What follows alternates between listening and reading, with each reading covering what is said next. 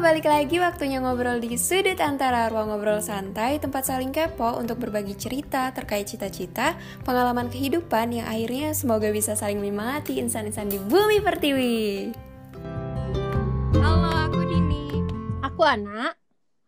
Jadi di podcast hari ini bakal ada bahasan yang beda nih, soalnya hari ini kita ditemenin sama seorang aktivis alumni fakultas aku juga alias kita satu fakultas yang mana dia juga teman aku tapi beda angkatan. Nah, dan salah satu kegiatannya dulu di FISIP yang aku tahu itu sebagai ketua BEM FISIP. Jadi keren banget.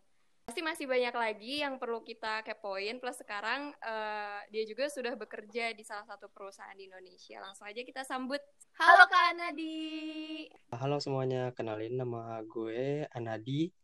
Um, gue uh, seperti yang sebelumnya udah disebutin sama Dini, uh, alumni dari Visip Unpad, lulusan tahun 2019. Nah, saat ini uh, lagi kerja di salah satu perusahaan di Jakarta. Tapi kemungkinan sih minggu depan udah uh, aku pindah kerja sih ke perusahaan baru dalam masa offering sih. Nah. Wah, keren-keren. Kayaknya terakhir aku ketemu Kak Anadi itu pas apa ya, pas acara PKM gitu ya, Kak? Iya, itu 2000 berapa? 2018 ya? Tahu. 2018 kayaknya udah lama banget sih. Udah lama banget ya ampun. Tapi iya. sekarang kita sama-sama alumni, Kak. Iya. Oh, udah lulus juga ya? Selamat ya. Baru udah. tahu. Selamat, selamat. Oke, Kak, kita langsung aja ya masuk ke topik bahasan kita. Oke. Menurut Kakak, seberapa penting sih pengalaman berorganisasi, lomba, dan mungkin aktivitas lainnya ketika kuliah berkaitan sama sekarang di dunia kerja? Ah ya. Uh, sebenarnya ini banyak sih yang sering ditanyain juga kan hal-hal kayak gini. Menurut aku sih cukup penting ya uh, organisasi apa pun organisasinya lah ya kalau di kampus ataupun di luar kampus gitu ketika kita misalkan masih SMA atau juga masa kuliah gitu. Karena menurut aku sih um, emang itu adalah basic gitu loh gimana kita uh, bersikap uh, sama orang lain, bagaimana kita memposisikan diri dan bekerja uh, dalam sebuah tim gitu dan itu menurut gue sih sangat kepake banget apalagi di dalam dunia kerja dunia profesional gitu. Karena uh, mungkin kalian juga pernah ikut organisasi kan waktu di kampus gitu. Pasti sih uh, kayak kepake basic-basicnya gimana uh, menjalankan proker-proker penuntaskan tanggung jawab kayak gitu-gitu sih menurutku. Walaupun memang nggak ada spesifik harus organisasi apa nih. Nggak mesti harus misalkan yang serius-serius kayak uh, BEM misalkan atau kayak HIMA bisa juga misalkan kayak UKM UKF sesuai dengan minat uh, orang orangnya masing-masing gitu. Misalkan di UKM yang di bidang seni atau di bidang olahraga atau di bidang uh, masyar kemasyarakatan gitu. Menurut aku sih gitu sih. Ya setuju banget sih. Ingat gak sih Din, kita waktu SMA kan pernah PMR. Nah, iya. menurutku pengalaman PMR itu tuh benar-benar ke bawah juga kan sampai kuliah dan sekarang pun ya masih satu dua lah karena kan sejalan gitu ya alur organisasi kita. Menurut kamu gimana, Din? Iya, terus kayak uh, walaupun kita kayak belum kerja gitu, tapi benar-benar bermanfaat untuk membangin ini loh kayak skill diri, kayak public speaking gitu-gitu. Soalnya uh, aku tuh kayak nggak banyak ikut organisasi dalam kampus, tapi aku tuh lebih kayak sukanya gabungnya di organisasi di luar kampus gitu. Terus kayak hmm. ikut kayak kegiatan kayak lomba di luar kampus dan itu benar-benar kayak menurut aku bantu banget diri aku buat berkembang kayak wawasannya terus kayak untuk ilmu-ilmu di luar yang nggak bisa aku dapetin di dalam kampus atau di kelas gitu. Menurut aku manfaatnya bagus banget sih aku mau, mau mau nambahin dikit nih mungkin hmm. uh, nyambung yang ke Dini dari yang Dini uh, sebutin tadi menurut aku sih sebenarnya juga bukan hanya di dunia kerja gitu manfaatnya organisasi ini pengalaman yeah. di organisasi tapi juga di kehidupan kita secara keseluruhan yeah, yeah, bener, Kak. Jadi mesti terlepas kita kerja atau kita bikin apa ya bikin usaha sendiri gitu. Itu apalagi yeah, gitu yeah. makin kepake gitu skill-skill yang ada di organisasi itu gitu. Termasuk dalam misalkan bermasyarakat kehidupan kita mm -hmm. bertetangga dengan tetangga-tetangga kita di dekat rumah gitu menurut aku sih uh, kepake banget sih.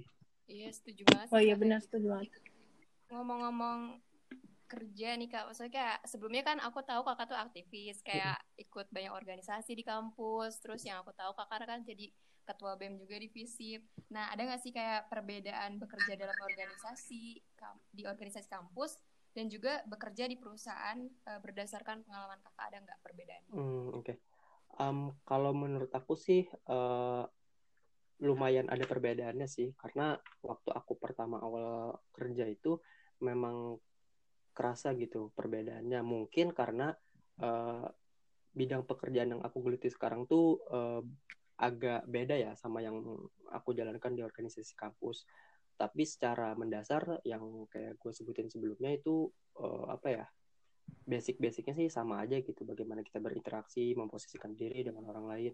Tapi yang paling beda ya kalau menurut aku tuh uh, dari segi profesionalismenya sih. Jadi kalau kerja tuh memang benar-benar kita harus bertanggung jawab dengan uh, tugas yang diberikan ke kita gitu. Sesuai dengan apa ya posisi kita kayak gitu. Jadi memang lebih harus uh, menurut aku sih lebih harus disiplin kita harus menyesuaikan juga dan uh, udah udah bukan uh, dalam tahap yang belajar lagi gitu. Ya walaupun kerja juga belajar ya tapi ada tanggung jawab yang yang benar-benar lebih apa ya lebih uh, besar gitu dibanding ketika di organisasi di kampus kayak gitu sih.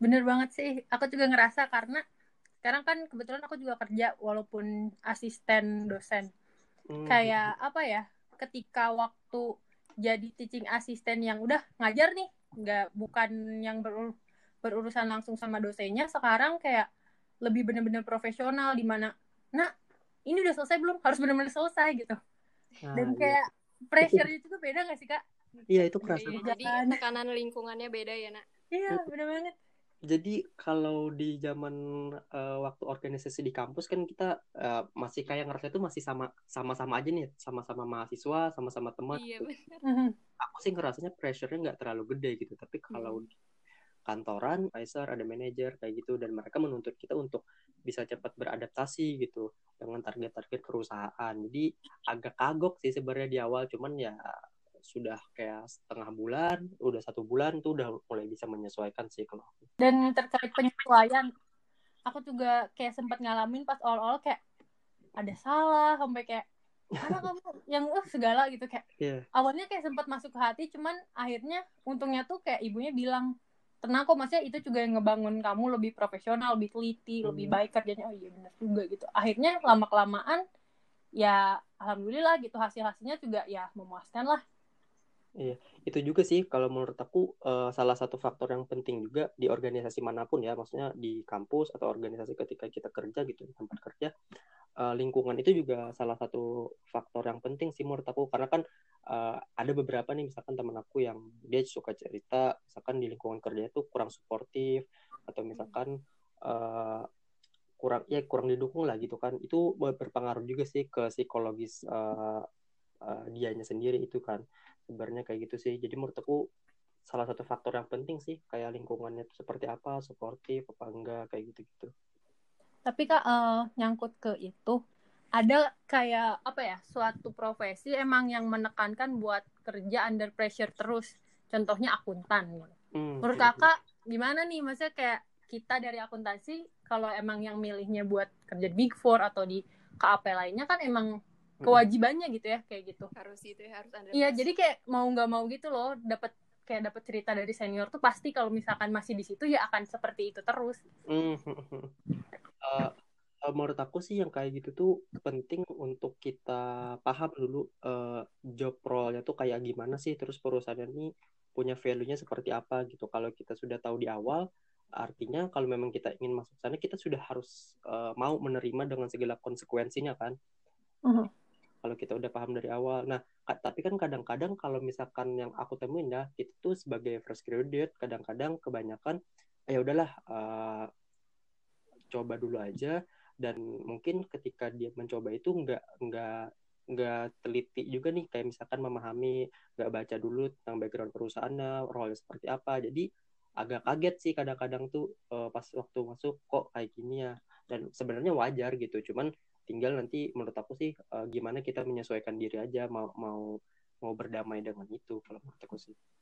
Iya sih sebenarnya kalau menurutku bukan apa ya bukan terkait negatif atau positifnya tapi gimana kita nerimanya gitu. Apakah kita mau lihat dari suatu sisi yang negatif terus kan berarti kitanya jadi malas takut terus iya dan jadi nggak mau belajar. Iya. Kayak ya udahlah kayak nyerah aja gitu. Pengennya cari yang nyaman.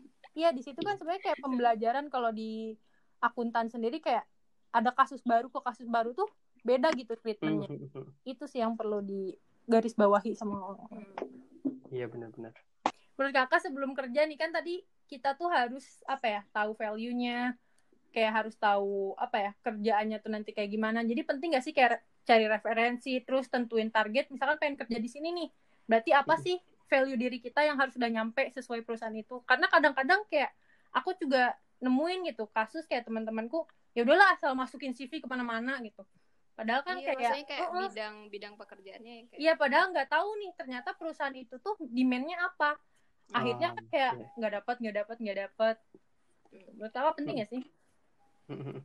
Kalau menurutku sih cukup penting. Eh, jadi walaupun secara general ya kita cari tahu tentang minimal tentang ini perusahaan apa sih bergerak dalam bidang apa gitu. Kemudian misalkan eh, letaknya tuh di mana, eh, apakah ini perusahaan multinational company atau local company kan ada banyak macam-macam ya.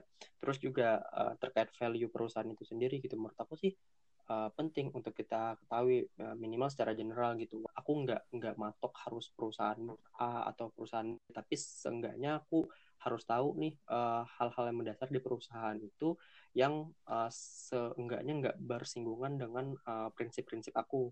Ada beberapa hal, ada beberapa perusahaan sebenarnya yang menurutku aku akan mencoba menghindari perusahaan-perusahaan seperti itu. Jadi aku cari tahu kalau misalkan itu perusahaannya ternyata nggak sesuai sama aku, aku nggak akan apply ke perusahaan itu sih. Hmm. Jadi kayak gitu sih. Karena kan akan capek di kitanya sendiri gitu kalau misalkan kita paksakan mungkin eh, secara gaji misalkan oke tapi misalkan kita nggak ngerasa senang juga kan ya eh, kurang baik juga gitu. iya bener Iya, beneran. Karena kalau misalkan kita nggak nyaman di situ, malah nggak berkembang nggak sih kayak susah Hmm, belajarnya, nggak dapat apa pun. Iya. iya jadi setengah-setengah Iya gitu. benar setengah-setengah dan maksudnya kan eh, sebenarnya value yang paling berharga itu ketika kita masih muda kayak gini ya justru adalah waktu itu sendiri gitu.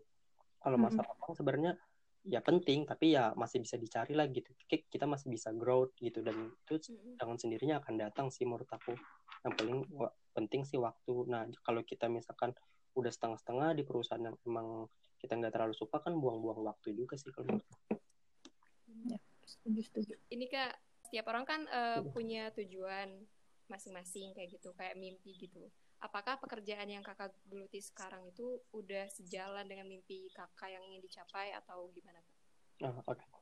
Am, jujur sih sebenarnya ketika eh, di tempat di tempat aku kerja sekarang itu bisa dibilang belum sesuai dengan eh, impian-impian aku ke depannya di masa depan ya. Hmm. Cuman eh, waktu itu kenapa aku milih pekerjaan ini karena eh, posisinya ini eh, apa sih persoalan pribadi aku sih karena pas aku lulus tahun kemarin Mei itu wisuda orang tua aku juga pensiun dua-duanya emang udah pensiun. Jadi target aku waktu itu memang ya udah kerja dulu di perusahaan yang mungkin masih ada sangkut pautnya ke jurusan aku sesuai dengan background aku Eh, yang penting bertanggung jawab dulu dengan diri sendiri. Nanti ketika apa ketika mungkin sudah jalan dan mungkin ada kesempatan lain baru eh, coba cari dan alhamdulillahnya sih eh, minggu depan mungkin aku udah udah eh, pindah kerja di perusahaan baru sih yang mungkin akan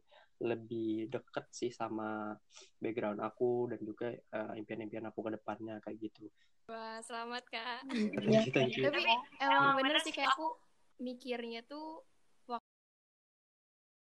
banyak gitu banyak jalan menuju mimpi kita dan itu nggak bisa tergantung waktunya bentar atau lama gitu nggak sih kak? Kadang Hmm. kayak kita Ya, tuh gitu. emang punya jalannya masing-masing yang emang perlu waktu lama gitu. Kadang kayak nggak nggak sesuai dulu tapi nanti bakal tetap ke nyampe ke tujuan. Nah, iya Aduh, dia benar-benar. Dan sebenarnya beda, ya beda bener sih beda-beda gitu jalan orang masing-masing orang itu. Karena ada juga misalkan nih beberapa teman aku yang dia memang strike pengen di pekerjaan A atau di perusahaan A gitu atau di bidang yang tertentu gitu. Dia bisa nunggu sampai berapa bulan atau bahkan sampai satu tahun lebih gitu untuk Iya. benar-benar dapetin apa yang dia mau gitu. Nah, Iya. sebenarnya nggak salah sih dia pasti punya kayak pertimbangan tersendiri lah tapi kalau menurut aku dan apa yang aku alami eh, ya udah aku nggak mungkin bisa bertanggung jawab dengan masa depan aku kalau aku nggak bisa bertanggung jawab sama diri aku yang sekarang jadi kalau aku sih ya udah yang penting nggak ngerepotin orang tua dulu nanti kalau Iya, misalkan bener. ada kesempatan lagi baru coba yang sesuai dengan apa yang kita pengen gitu kayak gitu sih kalau aku Iya, Bes. Aku setuju banget tuh yang kayak kita emang harus mulai sesuatu tuh ya dari sekarang juga kayak gak bisa apa ya nunggu nanti-nanti karena apa yang kita hadapi sekarang itu gak mungkin kembali lagi gitu loh. Kayak kalau aku mungkin Iya. kalau aku apa ya nolak tawaran dosen buat jadi asisten kayak kapan lagi gitu kan dapat kesempatan buat Hmm. belajar juga apalagi itu benar-benar relate banget sama accounting. Jadi ya jalanin dulu aja sih bener banget aku setuju banget. Menurut kakak, bagaimana cara agar bisa menjaga semangat diri untuk bisa terus berjuang menggapai tujuan? Hmm, oke. Em, apa ya? Sebenarnya aku juga masih belajar sih untuk menjaga konsistensi dalam mencapai eh, target-target aku sendiri. Tapi eh, menurut aku sih penting untuk eh, kita berada atau mem- membuat lingkungan yang sevisi dengan kita. Jadi kayak misalkan berkumpul dengan orang, misalkan kita pengen targetnya nih beasis, cari beasiswa di luar atau pengen eh, apa pun lah gitu. Ya kita bikin eh, misalkan satu kelompok gitu yang sama-sama pengen nyari beasiswa jadi kayak eh, tukar bertukar informasi saling misalkan dan barang atau kayak gimana kayak gitu. Jadi penting sih menurut aku menjaga apa ya menjaga lingkungan kita itu sendiri supaya eh, nggak keluar jalur yang sudah kita pilih gitu kayak gitu. Karena eh, sering sering nggak sih kalian nemuin kayak misalkan kita punya target A nih terus di tengah jalan kadang-kadang ada aja distraksinya. Misalkan temen ngajakin main lah atau apalah segala macam kayak gitu-gitu. Jadi menurutku sih sangat penting untuk kita menjaga lingkungan kita berkumpul dengan orang-orang yang mungkin sevisi. Jadi setiap hari itu kita juga uh, semangat gitu semangat dan uh, support sistemnya itu bisa bisa dibentuk juga. Uh, aku juga nggak memungkiri kita sebagai manusia itu manus manusiawi juga ketika misalkan di tengah jalan kita kadang capek juga gitu. Nggak nggak nggak apa ya nggak salah juga gitu karena menurutku itu manusiawi sih tinggal bagaimana nanti misalkan kita capek nanti eh, nggak kelamaan gitu berhentinya nanti mulai lagi untuk eh, sedikit demi sedikit eh, apa ya melakukan step-step untuk mencapai cita-cita kita kayak gitu sih kalau menurutku banget. Kalau aku sih ngerasanya yang tadi, karena kan aku juga pengen dapat beasiswa ketika uh, punya network teman-teman yang emang satu visi. Contoh deh, aku kan emang ambil course juga sambil kerja tuh. Oh, Kayak orang-orang An- itu, anak kalau nggak salah udah dapat beasiswa ya aku udah dapet LOA. wow oh udah udah dapat LOA Iya keren ya? banget kak. mantap mantap mantap Cuman beasiswanya Beasiswanya lah. OTW masih OTW perjalanan, lah. Iya kayak eh, orang-orangnya tuh kan kayak apa ya? Mereka juga sama-sama pengen keluar negeri dan sama-sama pengen belajar lah. Jadi Mhm. Karena kita di satu grup yang sama, sharing informasinya tuh cepet gitu.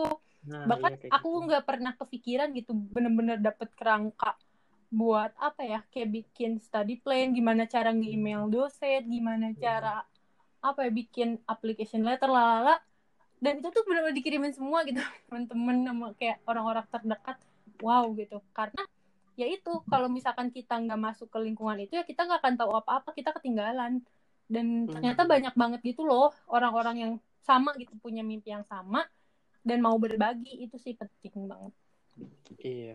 Perlu energi positif gitu Nak. kayak setiap harinya untuk bisa kita balik lagi semangat.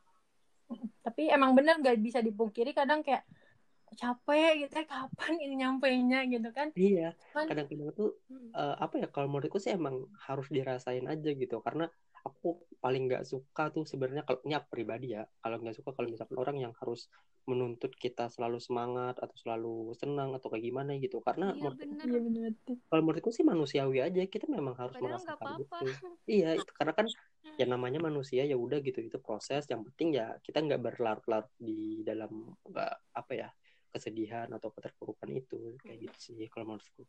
Bener. Jadi emang jangan apa ya, ketika kita lari ke sesuatu, I mean ketika kita pengen ngejar mimpi atau apa pun, jangan lupa sama diri sendiri karena diri sendiri juga punya kapabilitas di mana akan ada satu waktu butuh semangat, butuh mungkin sendiri dulu. Kalau aku kan lebih kayak kalau misalkan capek, baca buku atau mungkin kayak dengerin lagu apa ke mana gitu sih. Kayak, nonton iya, Korea ya nak. Nonton ya aku se sekarang udah nggak bisa di Iya. Kayak gitu-gitu. iya jadi gak apa-apa kadang ngerasa aku juga kadang ngerasa males sih kak kayak sering sih. Tapi kayak aku selalu ya kayak gitu. Selalu kayak kadang ngerasa tersesat kayak bukan tersesat sih kayak kapan sih Din mau rajin kayak gitu. Tapi hmm. ada saat di mana kayak aku tuh sadar lagi gitu. Ayo yeah. mulai lagi dikit-dikit gak apa-apa gak apa-apa dikit-dikit kayak gitu. Jadi emang harus diri sendiri sih kayak kemauan diri sendiri Hmm, iya benar-benar. Terus jangan lupa ngapresiasi diri gitu loh, kayak kalau aku ya. kayak misalkan aku udah, aku tuh salah terus nih ngerjain Gmat aduh ini salah banget. Ini kenapa salah lagi salah lagi? Tapi ketika oh akhirnya gitu ya aku bisa benar-benar ngerjain benar semua 40 gitu. Hebat nah hebat kamu hebat. Terus aku beli es krim gitu kan ingat gak sih Din? Kayak iya, Roma yeah, pernah yeah. bilang gitu kan. Itu penting yeah, juga yeah. sih benar mengapresiasi diri kayak uh, maksudnya kita nggak nggak seharus nggak seharusnya kayak terus kerja keras gitu juga terus terusan sih kayak misalkan ketika kita bisa mencapai hal tertentu walaupun itu pencapaian-pencapaian kecil kita bisa merayakan itu misalkan dengan makan enak di luar atau jalan-jalan atau kayak gimana kayak gitu gitu sih maksudku itu juga penting untuk apa ya kesehatan mental, mental. kita gitu loh uh, kalau aku lihat uh, dari postingan story kakak, mm-hmm. saya tuh kayaknya suka baca buku gitu ya kak. Bagaimana sih kaitan kayak critical thinking dengan uh, banyak kinalaah isu dan baca buku? Mm-hmm. Um, iya sih, aku kebetulan suka baca buku dari kecil mungkin SD kali ya, dari SD dan menurut aku memang sepenting itu sih uh, gimana uh, apa ya uh, kaitan antara rajin baca buku dengan uh, kemampuan kita menelaah satu masalah atau menyelesaikan masalah kayak gitu. Uh, tapi lagi-lagi tergantung bukunya juga gitu. Uh, walaupun secara umum sih uh, buku secara umum pun sudah cukup sebenarnya. Karena apa ya hmm, bahkan buku buku nggak buku sejarah nggak buku kayak masalah politik buku katakanlah kayak misalkan buku novel novel nih atau cerita-cerita fiksi itu sudah sudah apa ya sudah banyak berdampak bagi diri kita sih kalau kita rajin membacanya karena kan ada banyak perspektif gitu yang dihadirkan oleh si penulis ini dalam buku yang dia tulis itu apa pun bukunya ya secara umum. Uh, jadi kalau misalkan kita terus baca ngulang gitu uh, misalkan sebulan berapa kali atau seminggu berapa kali uh, pada akhirnya itu akan kebawa ke apa ya ke pemikiran kita itu sendiri tanpa kita sengaja gitu. Akhirnya berdampak juga ke cara pandang kita dalam kehidupan sehari-hari. Menurutku gimana kita bersikap gimana kita menganalisis masalah melihat persoalan-persoalan bahkan di level-level yang memang keseharian gitu. Jadi menurutku sih sangat uh, relate sih dan lebih dari itu sebenarnya aku nggak ngelihat buku itu sebagai sesuatu yang harus kita baca untuk bisa uh, punya kemampuan atau punya pengetahuan yang baik. Tapi ya sebagai hiburan aja gitu. Jadi nggak ada beban ketika baca buku itu seru aja gitu. Kayak apa ya kayak kayak misalkan orang-orang nonton film gitu. Jadi kayak seru aja gitu. Jadi nggak beban sih kalau baca buku menurutku Yeah. Kayaknya aku harus ngubah mindset aku deh. itu sebagai hiburan. Karena aku tuh kalau ngeliat buku tebel tuh kayak mikirnya tuh udah ya ampun tebel ini selesai kapan deh ya kayak gitu. Kayaknya salah banget sih. Ini benar banget sih kak. Kayak aku harus ingat. Tapi ini juga sih yang yang yang penting juga kadang-kadang menurut aku ya ini menurut aku lagi-lagi hmm. orang tuh berpikir bahwa uh, bukan masalah kita baca bukunya, tapi bagaimana kita menemukan satu bidang yang kita minati. Misalkan nih, uh, gue minatnya di, gue suka sastra, aku akan baca hmm. banyak buku-buku tentang sastra, novel dan lain-lain gitu, hmm. dengan sendirinya gitu. Entah itu dari buku, entah itu nonton video dan lain-lain. Kayak gitu sih. Uh, jadi menurutku sih yang lebih penting tuh temuin kayak misalkan apa dulu nih yang menarik? Dan itu dengan sendirinya kita bisa bisa ngulik tuh. Nggak nggak mesti dari buku bisa dari mana-mana referensinya. Yeah. kayak gitu sih. Ya sih setuju banget. Kayak aku juga suka baca buku. Tapi kayak kadang beda gitu loh feel ketika baca buku. Kalau apa ya kayak contoh baca buku ekonomi dan baca buku tentang psikologi. Kayak aku tuh lebih suka baca-baca buku yang kayak motivasi gimana cara kerja Iya, otak. sama banget. iya kayak aduh gimana nih cak aku kayak suka kepo aja gitu. Tapi ketika emang kita suka tuh kadang 500 halaman pun cepet. Ya benar Iya, Ya. Iya, nggak kerasa. benar banget.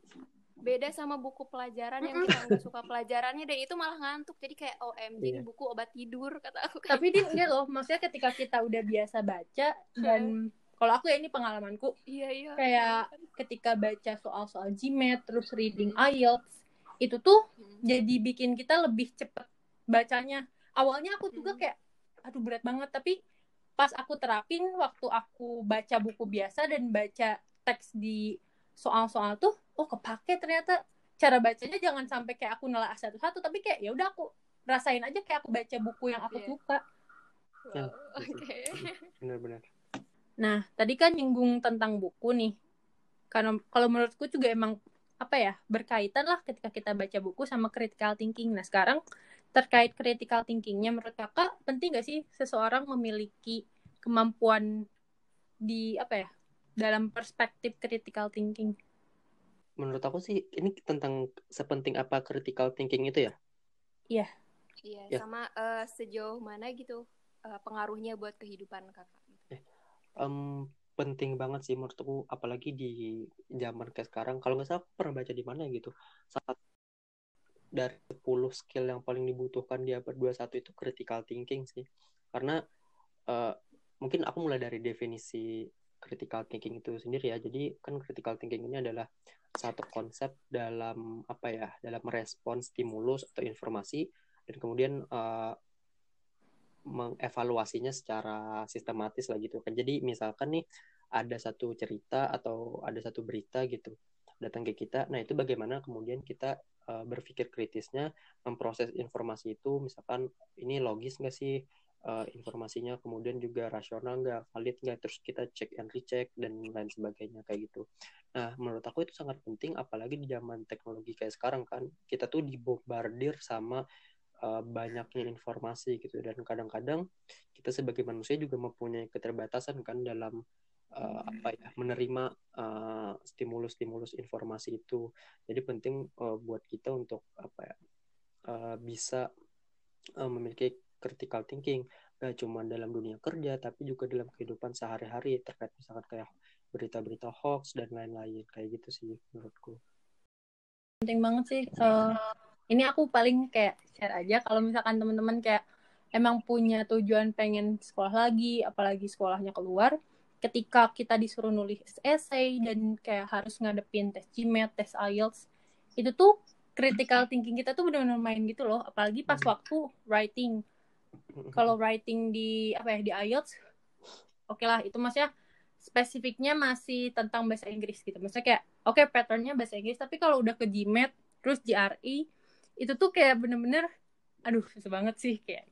Tapi kalau emang kita udah punya basicnya gimana apa ya nelaah masalah, terus cara mempresentasikan pikiran kita tuh gimana, terstruktur enggaknya tuh ya insya Allah lah bisa. Menurut aku sih itu salah satu memang skill untuk bertahan hidup secara umum sih betul. thinking. Di mana pun ya, entah itu di dunia akademik, entah di profesional, di kantor, atau di kehidupan sehari-hari. kayak gitu. bahkan kalau misalkan kita kayak memutuskan suatu apa ya keputusan pun pasti kalau misalkan kita pakai critical thinking hasilnya pun kayak lebih spesifik kadang-kadang kita cuman oke lah yaudah ini aja tapi kalau kita telaah lagi Hmm. apa impactnya apa risknya terus apa sih nanti outcome-nya jadi oh iya ya Hmm, nggak iya, iya, nggak usah ambil keputusan itu kayak kadang-kadang nggak mikir jauh sampai situ sih kita biasanya betul betul. Ya seru banget deh kayak obrolan di podcast episode 4 ini. Terus yang terakhir eh, boleh dong Kak kita dikasih pesan untuk eh, generasi muda yang sedang berjuang untuk menggapai tujuan atau mimpinya dan juga pesan untuk para fresh graduate termasuk aku juga tentang hal apa saja yang perlu disiapkan untuk memasuki dunia kerja. Oke. Em, apa ya? Mungkin menurutku sih eh, jalanin aja apa yang ada di depan kita sekarang. Kemudian mungkin eh, aku aku ngalamin dan mungkin banyak juga teman-teman aku waktu cerita-cerita ngalamin eh, pada kaget atau struggling gitu ketika dihadapkan pada dunia kerja atau uh, ketika menuju uh, dewasa biasanya tuh 20-an ke 20-an ke atas.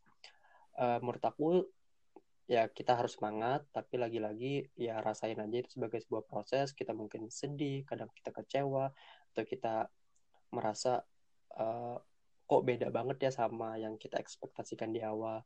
Yang penting sih menurut aku terus uh, belajar manfaatkan waktu apa pun keadaannya uh, dan mau menyesuaikan diri dengan hal-hal uh, baru. Karena bagaimanapun uh, yang aku rasain juga dan mungkin banyak dari kalian uh, dunia kampus dan dunia kerja itu jauh berbeda. Tapi juga nggak mesti dalam dunia kerja doang gitu. Entah nanti kalian bisa punya usaha sendiri atau kalian punya yayasan sendiri dan lain-lain. Uh, intinya sih ke keseluruhan hidup kalian. Jangan sampai juga menganggap bahwa kita belajar selama ini hanya untuk uh, dunia kerja atau untuk uh, apa ya menghasilkan uang gitu. Tapi untuk bagaimana bertahan seumur hidup dan bisa bermanfaat bagi orang-orang di minimal di sekitar kita minimal kayak keluarga kita uh, teman-teman kita gitu nanti kalau misalkan kita sudah bisa uh, dapat posisi yang baik kemudian juga bisa bertanggung jawab dengan diri diri kita sendiri baru tuh kita mulai uh, coba capai mimpi-mimpi kita yang lain dan uh, menyebarkannya ke lebih banyak orang lagi kayak gitu sih paling. Keren banget kak. Suka lupa sih kadang kayak aduh pengen cepet-cepet tapi lupa gitu langkahnya tuh emang belum banyak juga kan. Iya bener. Terima kasih banyak kak udah gabung di podcast okay. kita hari ini. Ya, Terima kasih. Terima kasih. Tungguin di episode selanjutnya ya.